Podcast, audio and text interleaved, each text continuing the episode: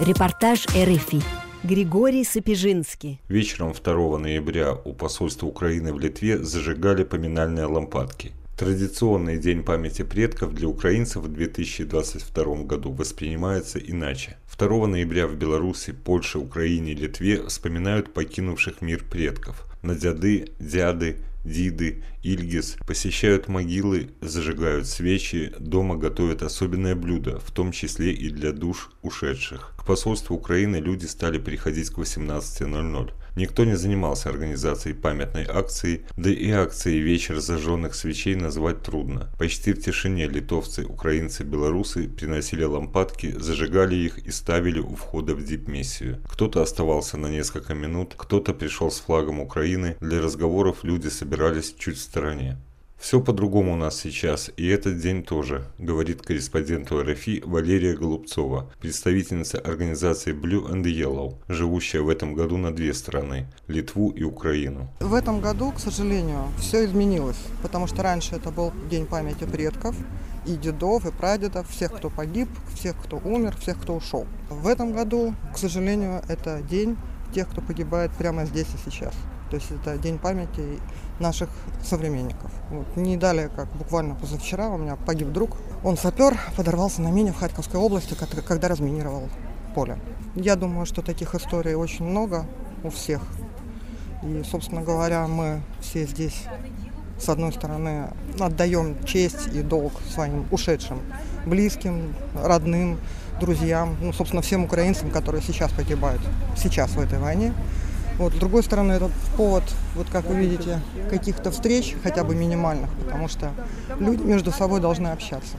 Для меня, в принципе, тема вот, военная, она очень близка, потому что я э, работаю в э, компании Блюелов, которая занимается, собственно говоря, поставкой и помощью Украине с 2014-2015 годов вот, и до, по настоящее время. Собственно говоря, вот завтра я вас покидаю с очередным грузом, который развозится по фронтам.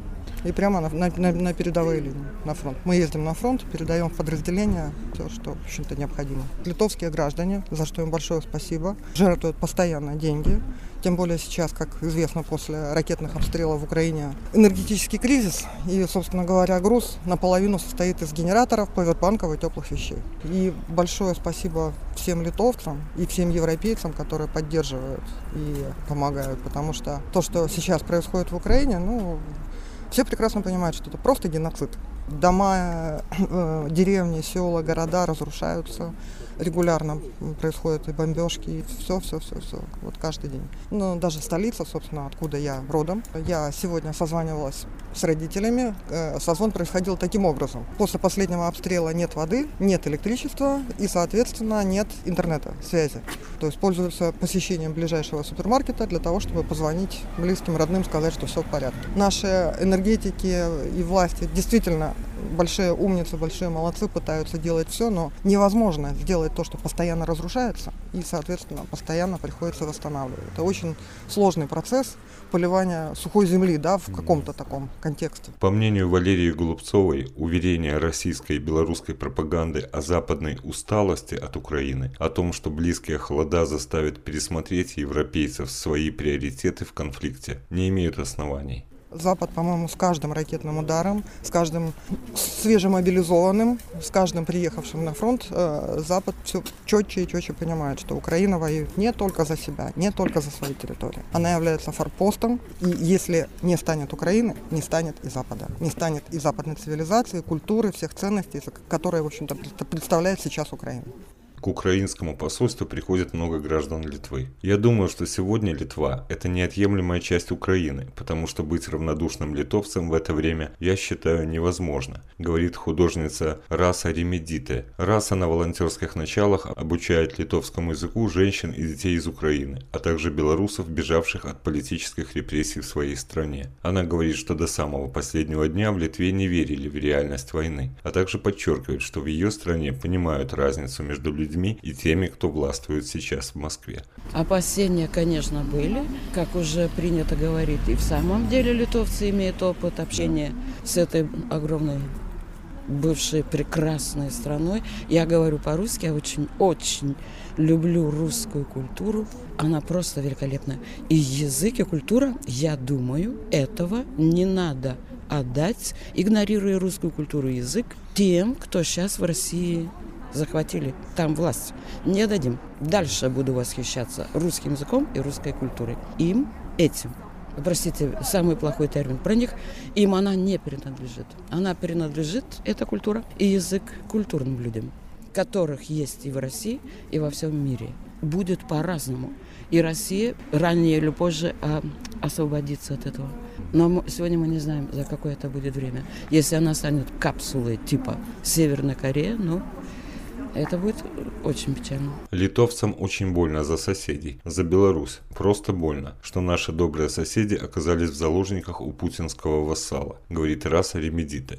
Ну просто больно. И как со стороны посмотришь, ну ведь это то, что сейчас делает Россия с, со своими соседями и со своими людьми, это просто безумие. Вот сейчас я уговорю литовцев, а давайте нападем на Латвию. Но меня увезут в психушку. Посматриваю масс-медиа тоже России, но психушка по ним плачет.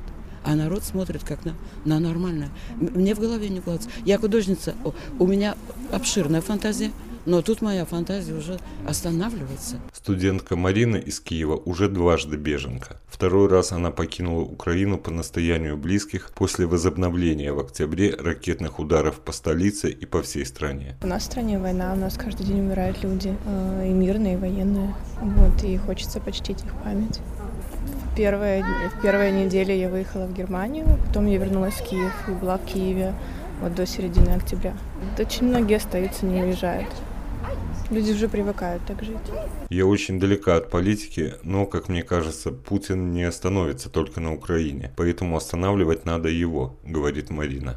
И на данный момент, э, видя то, что происходит, вообще нету никаких представлений, что может быть дальше.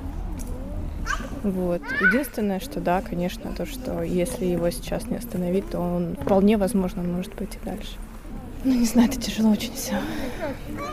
По данным Департамента статистики, за 8 месяцев войны Литва приняла почти 70 тысяч беженцев из Украины. 24 тысячи из них – дети. Литва находится на четвертом месте среди государств Евросоюза по количеству принятых беженцев в соотношении с числом жителей страны. Министерство социальной защиты Литвы ожидает прибытия в страну еще 100 тысяч украинцев после атак России на гражданскую инфраструктуру Украины. Григорий Сапежинский, РФИ, Вильнюс.